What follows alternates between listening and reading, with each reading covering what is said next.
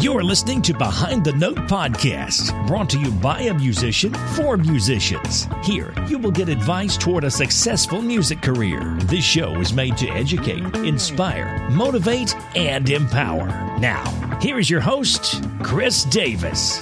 Thank you for pressing play. This is episode number 13, and we have another great show for you today.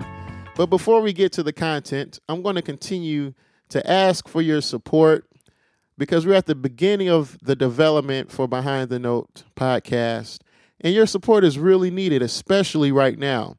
So please go to behindthenote.com on your computer and sign up for the email list.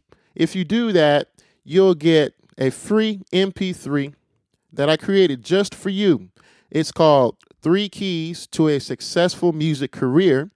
And I put that together based on the people that I've spoken to, based on the interviews that I've already had with some people. So you get some real valuable, solid advice. And it's not just me giving you my opinion, but it's a collaboration of ideas and concepts of things that have worked for other people.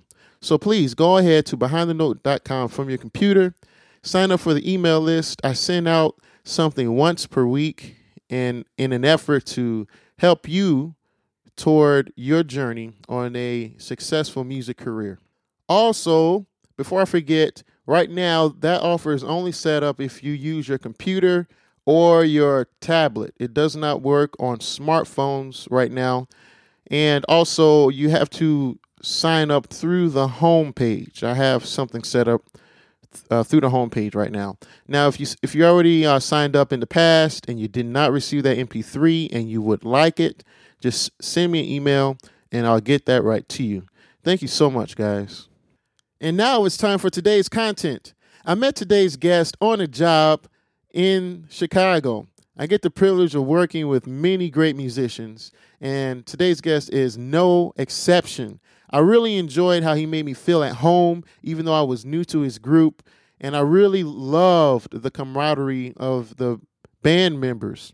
Now, if you know anything about the music scene in Chicago, you know that one thing that we're known for are our wedding bands and our corporate bands.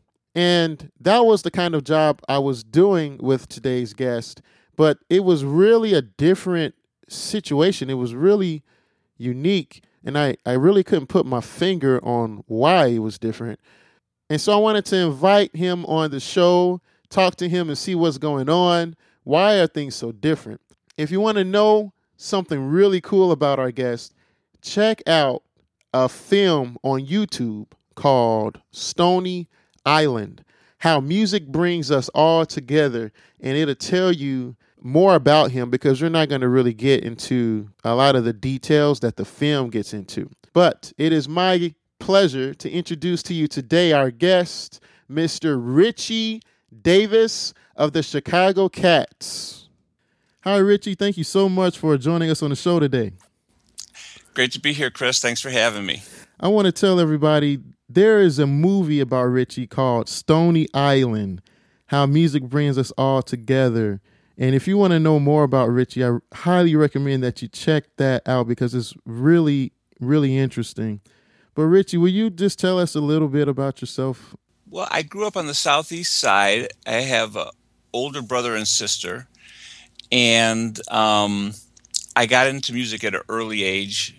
My brother played guitar, and he he turned me on to, you know, I remember to the Beatles, and then he came back from. Uh, from Europe with um, Are You Experienced, the first Hendrix album, and I, I got totally turned on to that. And I was always into anything guitar. And I started playing. I, I could play a little bit, and then I remember a kid brought a, a Silvertone guitar from Sears after he got for Christmas in sixth grade, and I was able to play one riff on it, and I got a lot of the class's attention. I I liked that, so I I sort of got addicted to uh, you know being that guy and so i, I worked really hard in in, in my neighborhood i uh, started bands and and jammed all the time and then i wound up um, went to college for one semester at Champaign in 1975 and came back. And my brother, who's 11 years older, had graduated from Champaign as a communications major and is decided to get into film. And he had been working as a cinematographer, uh, doing a lot of the black exploit movies, uh, the slams, uh, Three the Hard Way, Cool Breeze, that kind of stuff for Gene Corman, and decided he wanted to direct. And he had an idea to make a movie that was loosely based on my experience, which was being the last white kid on the block uh, on the southeast side. And if you watch the, if you go to YouTube and and I won't ex- expand on that too much. If you just go to the making of Stony Island on YouTube, it it just hang with it and you'll you'll get the whole the whole thing. But suffice it to say, um, I, it took longer than he expected to raise the money to make Stony Island. And in that time, I pretty much immersed myself full time as being a musician. I started taking some guitar lessons and, and, and getting more serious about it. And then when the filming was over, you know, during the, the filming of the movie, because it is a music movie, I was exposed to uh, professional musicians who had already um, made it. You know, guys like Phil Upchurch and Gene Barge and Larry Ball and Donnie Hagen and Tennyson Stevens, and that was had a big impact on me. And those guys were very supportive of me trying to, you know, find my own path as a musician. And after Stony Island, I moved to LA and I took private lessons and went to Dick Grove Music Workshops, which was a sort of a jazz music school uh, for about 18 months and then I moved back to Chicago and I started playing in bands. And uh, I was in a band called Third Rail. And we uh, had to change our name to Maxx Traxx, M A X X T R A X X, if you want to Google it up.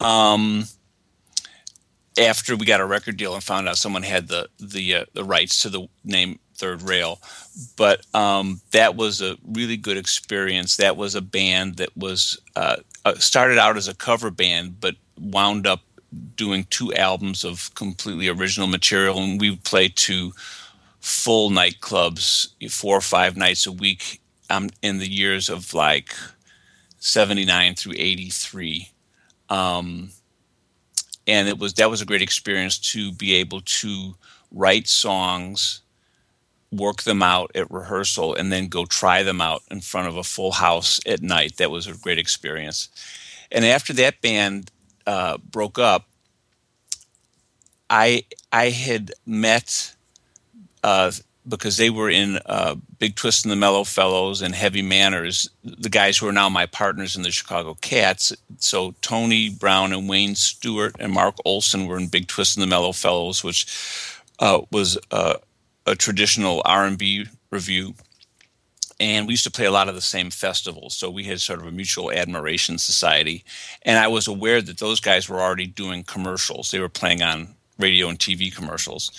Um, and Kevin Smith was, who's the Cats keyboard player, was in Heavy Manners, which was a, uh, very popular ska band at the same time, and and so we all kind of knew each other. And when I, uh, it was obvious that those guys were doing commercials. They pulled me in, and I started doing commercials, and I and we all were doing pretty well.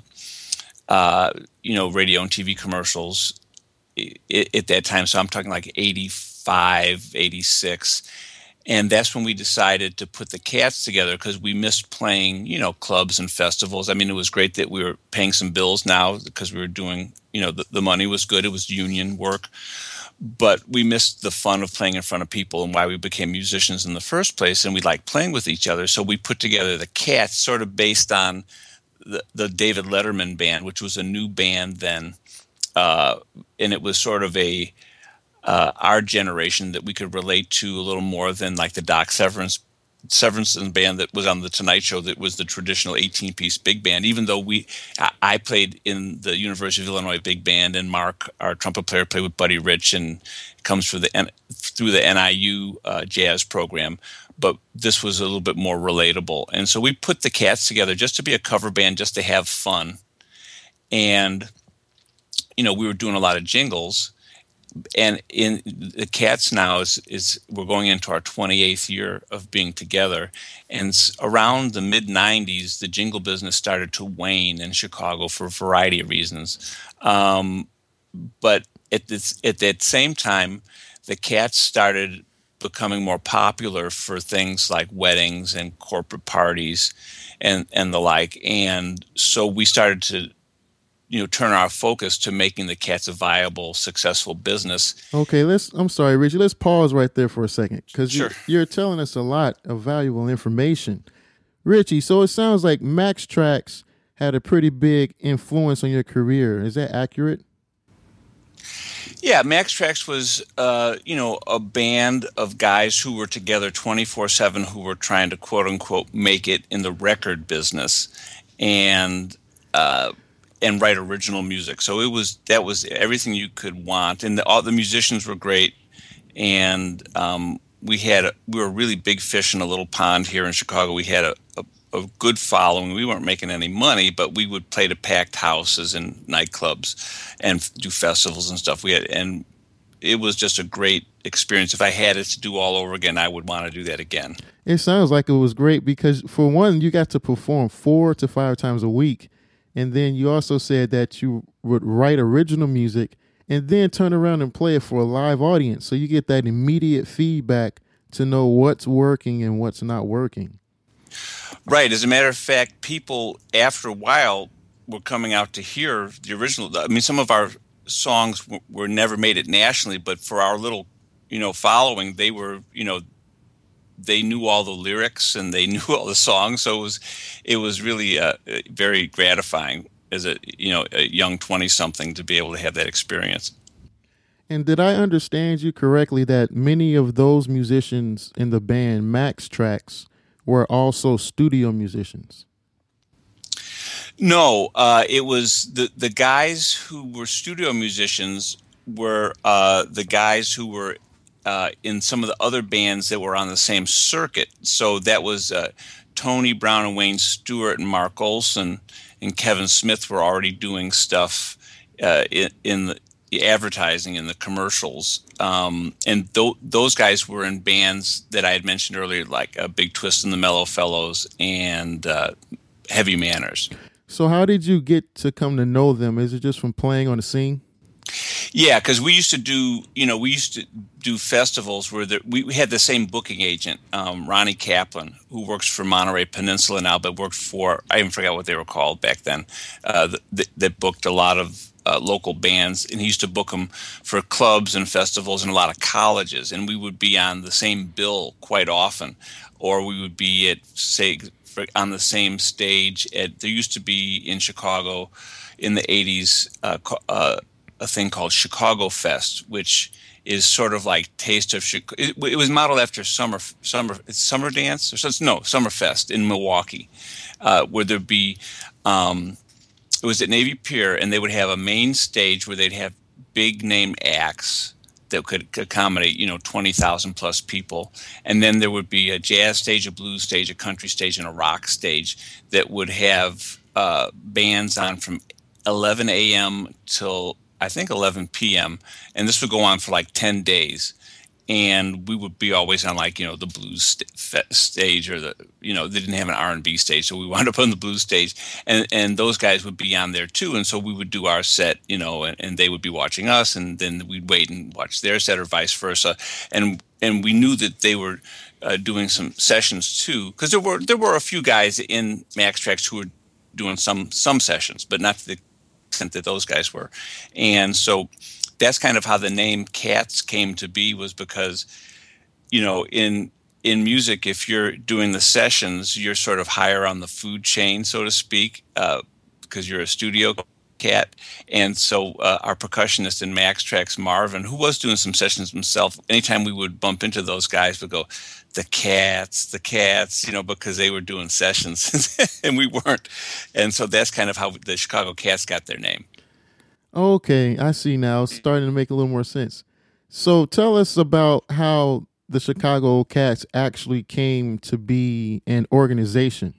Well, you know, early on, we were doing gigs just for the fun of it. It was just diversion we weren't trying to make a living. But but one of the things I did tell all the, the guys in the cats early on was that I didn't want the Cats to be a band that was going to write original music and try to quote unquote make it in the record business because X Tracks took too much out of me toward the end. You know, we had some big investors. We we burnt up, you know, like almost 300 hours in Studio A of Universal, which was as good as any studio in the world. It was on Walton. It was is a fantastic studio with, you know, uh, a lot of investors backing us. And what I saw happen with my bandmates was them visualizing the band being successful, and as such, they started to uh, create. There started to be a lot of infighting over who wrote what percentage of what song because they were visualizing, extrapolating that it was going to be a, a mega multi-dollar, million-dollar hit, and things became very personal and very, very high drama, and I just was turned off by the whole experience at that point. So when uh, the the guys who were to become the Cats started talking about, you know, let's put this band together, I was like, my only rule that if you want me to stay involved is that it stays a cover band. We don't try to make it or get a record deal or write or do original music.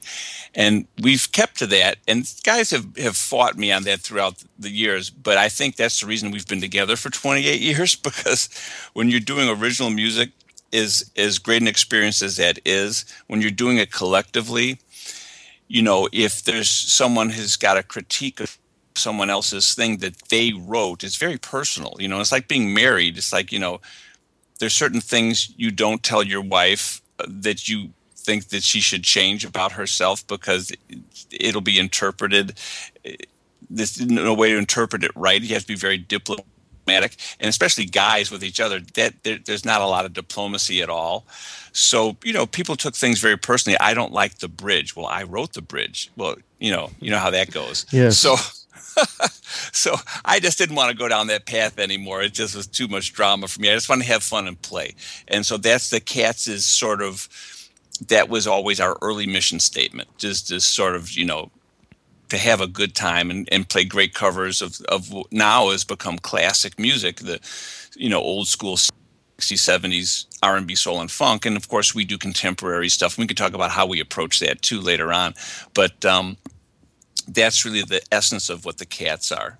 When and why did you decide to get into the business of performing weddings?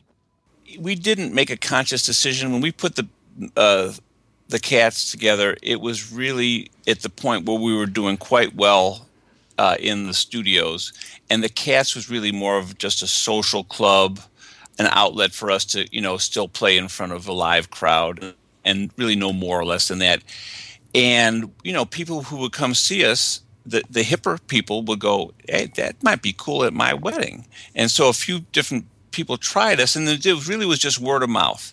We never put this band together like a lot of bands and say you know there's a, there's a real market out, there to make a living as a musician doing weddings as, as everyone in chicago certainly knows.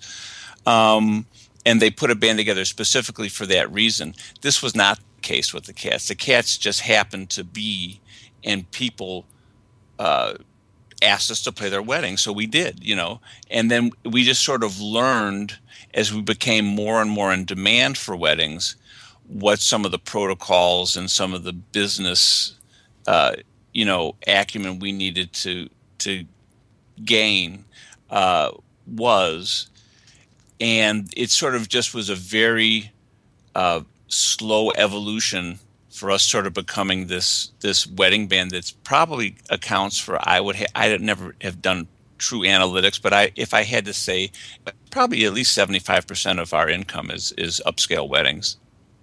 And what other kind of work do, does the band do besides weddings?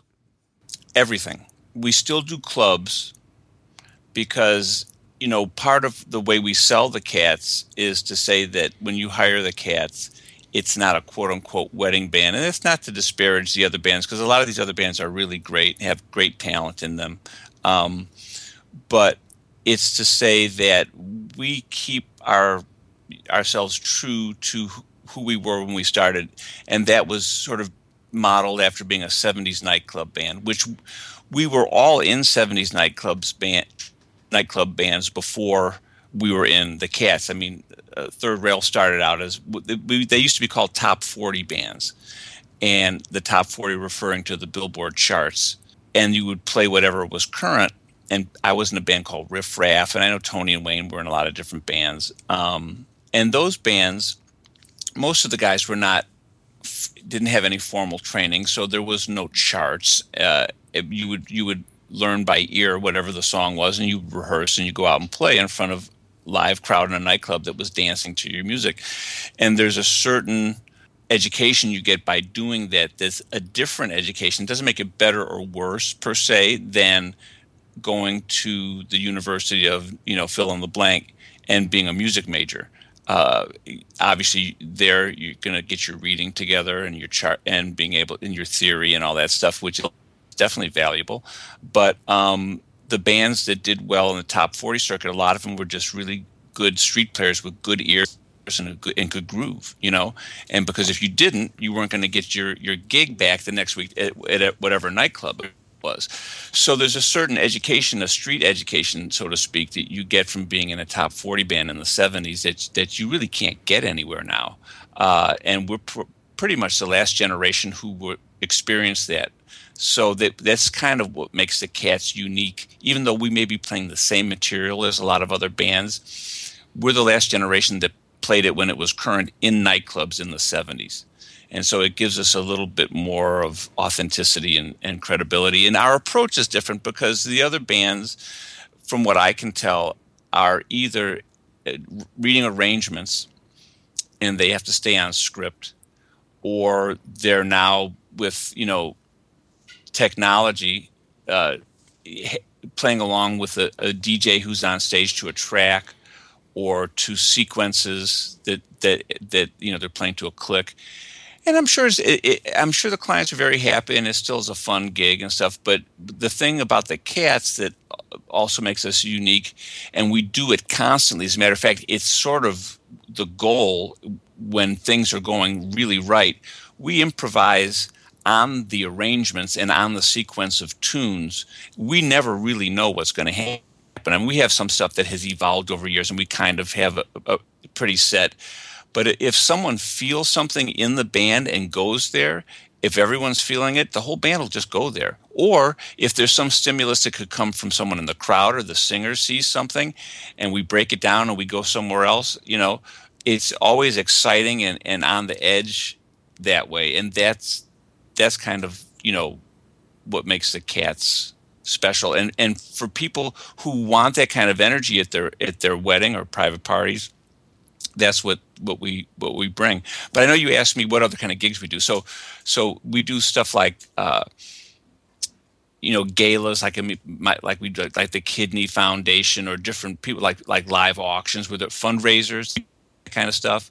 We do um we still do nightclubs and we still do festivals. And there, there's a uh, an alter ego that we had that we play a lot of corporate sales meetings, not as much as we used to, but but you know we've been a lot of really uh, great locales. We've done all the normal domestic like convention centers. You name the city that's got a convention center, we've done it. But we've also done some of the things where we've been to Atlantis in the Bahamas twice. We've been to Cabo. We've been to um, oh, we've been to Maui twice, that kind of stuff, which is which is really uh, a nice gig if you can get it. So that's the other kind of things that, that the cats uh, do. So how do you advertise to get the word out about your band? Well, we we just have a good website. So if people are putting in keywords that they're looking for something, uh, hopefully we pop up, and then we can, as they say, convert the people uh, on the website because it's loaded with good videos and good testimonials and, and it sells the band well. And I spend a lot of time trying to keep that website effective. Um, and then a lot of it is just word of mouth from brides and grooms or people who have seen us at weddings and, and, and take our card at the time, knowing that if someone they know or if they are going to need a band for a private party or whatever, that, that we would be the band to call. And then we have a good relationship with numerous uh, either talent booking agents or a lot of times different vendors who are in the same scene. It could be caterers, it could be wedding planners, it could be photographers, videographers. A lot of those guys like us, and they'll recommend us, or they'll get a client, and the client say, "Who can you tell me about a band?" You know, and the, and a lot of those guys recommend us. So those are the different ways we're able sort of to advertise, so to speak. And the other way we advertise is like, you know, we'll play a little club that will pay us peanuts and it will cost us money to play there but you know usually if it's the right club in the right area and it's always a rocking hip crowd when the clients come to see us there it creates a nice atmosphere for them to, to, to sort of extrapolate to say, wow, these they're rocking this crowd. I'm sure they'll rock my crowd. It sounds good, and so that's sort of I I consider that advertising as well because I'm paying money to play there. Oh, for sure, most definitely. Richie, how do you capitalize on these performances? Because we know that if you have a performance that can but n- does not necessarily mean that you will have a future performance from say a club date. So what do you do to make sure that it works out in your favor? There's really the only thing you can do is to be as prepared as possible and to give the best performance you can give and just really hope that the rest will take care of itself. If you're I mean the bands who have trouble are the bands who are not that good who have to really sort of think about how they can sell themselves. And the, the, cats don't have that problem because we're really good. So we really pretty much just do our thing, and and we're we're just fortunate that it's worked out. There's enough people who see it and recognize that it's it's a high quality product, and they and they want it. You know. Um, I mean, you can do things like have cards there available to pass out or let people know to go to the website and, and that kind of get on the mailing list. I mean, little stuff like that. But we don't really have any kind of sophisticated, you know, plan when we're playing in front of people. Is basically the best thing you can do is be really good, and that'll sell itself. I mean, it's kind of like a restaurant. I mean, you can have all the advertising in the world. If the food stinks, you're going to go out of business you know you could have very little advertising if your food is fantastic. People will tell other people and they'll go and you'll have in your business will be successful. So the bottom line for anyone trying to have a band is to be good. That's great advice and it's really straight to the point. Is there a way that you monitor to make sure that you're going to play for an audience? And what i mean is I've been to I've attended concerts myself where there are six people in the audience.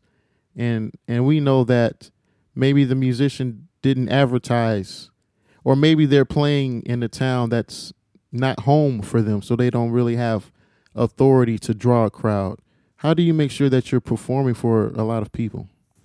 Well, we don't, and we're not we're not a successful club band. We have a 700 person mailing list, and if they if five percent of them show up, we, it's a good night. So what's that? 35 people. When I was in Third Rail, that was a good club band, and I think you know I don't know what the landscape is like now for for musicians trying to fill up houses and and for the bands themselves to be a draw. I mean, the place that we play on a regular basis, they have a built-in crowd. It's going to be packed there whether we're there or somebody else is there or nobody's there because it's just on a strip on you know in Wicker Park, on Milwaukee, where uh, it's called Nick's Beer Garden. Plug for Nick's Beer Garden. That and there's no cover, and so it, it gives the appearance to clients who see us there that we've packed the house when in fact we had nothing to do with it. I mean, there's like our 35 people will show up, but there could be 200. It's a small place, 200, 300 people there, and it, you know they walk into us and they walk we have to go right through the dance floor even to get to the back of the club and it gives the illusion but if we were to, to just you know rent a hall and try to promote it ourselves i don't think we'd get anybody you know a small amount i mean like we do our our every five years we'll do our anniversary party. So we've done it Martyrs on the 20th and the 25th, and coming up in a couple years our 30th anniversary, and then we'll do that on a Monday night. And so and so you know we'll send an email blast out to our people, and because it's a Monday night, the word will get around, and, and that'll be kind of full because but but it's a it's a special occasion. I don't think we could pull that off on a regular basis. What I think in terms of being a great club band is when I was in Maxx Traxx, we were in our early 20s, and young people who didn't have families yet or obligations or were just young and could go to work without a lot of sleep the next day would would come to see us because we were young. And it became sort of a social event and that's why it was it had a good turnout. And, and of course the music was good as well. Um, but as you know the cats people just you know don't have the time nor the energy to to to sort of follow a band like that anymore so I would say, you know, if you're young, I mean, there's young bands. I, I, don't know. I have no idea what the landscape or the scene is for getting people to see a band cover or otherwise locally now, because most all the parties we play are private parties, and therefore the people are there for the function, and we just happen to come along with the package. I see. Let's let's move back to the wedding planners. You talked about wedding planners and videographers giving you recommendations Tell us about your relationship with the wedding planners. How how many different wedding planners do you work with, for example? We've probably worked with a dozen plus wedding planners. There's, there's a few who we work with on a regular basis. And typically they'll call me, the client will will if they you know if they think we're the right fit for their client because we're not for everybody but if they have a client and there's there's quite a few wedding planners who like the, who've hired us for their own kids weddings or their own weddings so, you know, they have us on a short list of bands that they like, and I'll just get a call from them. Are you available on such and such a date? And and that's how that goes. Would you say that relationship is key to continue working throughout the year? It's probably a good, you know, 30%, 40% of our wedding work comes through wedding planners. Um, the rest is just word of mouth. We get calls direct from the clients. Or a lot of times, uh, a client will already know that they want us and hire a wedding planner and say this is this is the band that we want i see that's really good so will you please tell us what does it take to run a business like this for example what what do you do on a daily basis what are some of your daily activities uh, of my daily activities are sending out proposals, negotiating contracts, doing uh, accounting for payroll, entering all that information into banking software, and, and doing reports and that kind of thing. Keeping the website up to date, sending out mailing list blasts for our public dates, arranging meetings uh, with clients, arranging walkthroughs with clients to, to, once they've booked us to look at the actual physical space and try to figure out, um, you know, logistics and and all the other considerations that come with you know having a, uh, an event. That's how my day usually goes. Oh, it could be auditioning singers, where I'll try to arrange with a couple of my other partners for singers to come over and and we work sort of work them out and see what you know what they've got and see if we, we want to use them. That's pretty much it. De- uh, dealing with uh, our sound guys who are fantastic, Steve Coker, Robert Smith, Aaron Olson, in terms of what gear is broken and needs replacement, uh, repair, what new gear we need to buy, lights, um, all that kind of stuff. We have storage for, uh, lockers that we keep stuff in. We have to pay those bills. You know, there's a lot of bills to pay for the cast. We pay for, we advertise on Google. We pay for website hosting. We pay uh, some web design and SEO stuff. And a lot of it is just preparing for the, the next gig. So, for a gig may require us to learn X amount of material. We may have to, I have, might have to write charts out, or I might have to hire someone to write charts out. I might try to organize a little rehearsal with just a couple of the guys in the band to make sure we get to the gig that it's it's on point. That kind of stuff. So one of the first things you said was that you have to write proposals. I'm wondering who do you write proposals to? Is this like a cold call, for example? No, it'll be a client who calls me and say, "I'm interested in the Catz. What's the pricing?" And I'll send them the general pricing, and they'll say, "Well, what would it cost if I have, you know, three pieces for ceremony and cocktails, and then I have uh, four pieces for an hour and a half dinner and then 10 pieces for three hours non-continuous dancing. Now what if i wanted to make that continuous? Or what if i wanted to make it four hours of the full band and do dancing between courses and all these different kind of permutations? So maybe i'll send them an excel spreadsheet where they can input different uh, configurations into it to see what their price would be. Um, for their event so they can figure out because you know the pricing it's, it's like buying a car it can be the the base rate model or it can have all the ups and extras in it and and obviously the, it's going to cost uh, different money depending on what you're getting um, in terms of time and, am- and amount of players and that kind of stuff. So th- th- that's what the proposals are. Richie, you have added so much value here on this podcast today, and you've given us a lot of advice. But I want to ask you one more question. What is your advice for someone that wants to pursue this as a career? You have to do what's comfortable for you. Like for example, I I recognize the the pros of doing stuff where you're sort of half band and half DJ and have things on tracks. I, I I can understand the business advantages of that for people who really dig the whole DJ thing and are younger and, and grew up with, with that kind of stuff. But for me, it just doesn't feel organic or true to who I am and where I'm from. And so therefore we approach contemporary music by playing it like a real 70s band. And I think it, it translates well because we like doing it and the people are actually pleasantly surprised that that we're able to cover and even the good even the good contemporary artists, you know, uh, hip hop or otherwise, R and B or pop, their their studio albums might sound a certain way, but when they play live, if they, if they bring a band, they'll rearrange it and make it hip and old school, and that's pretty much what we do.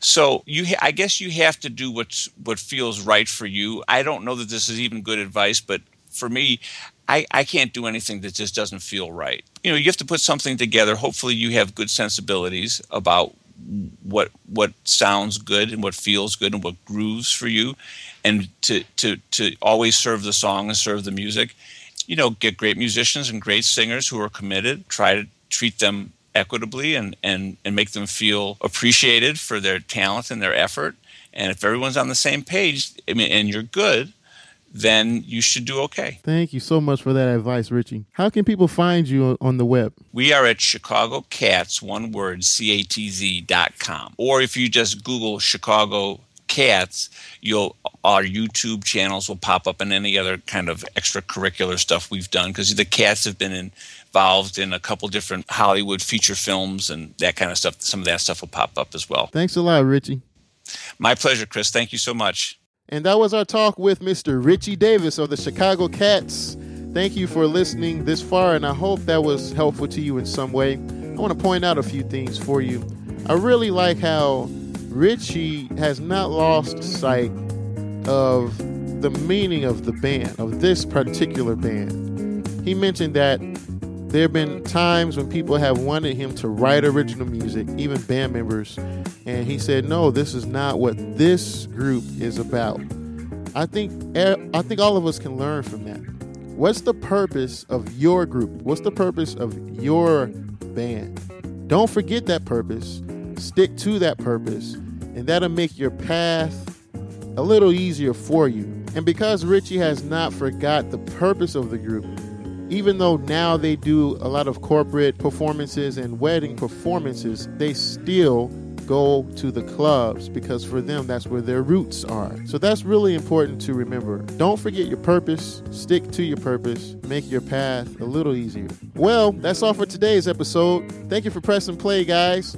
And just a reminder go to behindthenote.com from your computer or tablet. Sign up for the email list. You'll get three keys to a successful music career for free. That's all for today, and we'll see you in episode 14. God bless your day.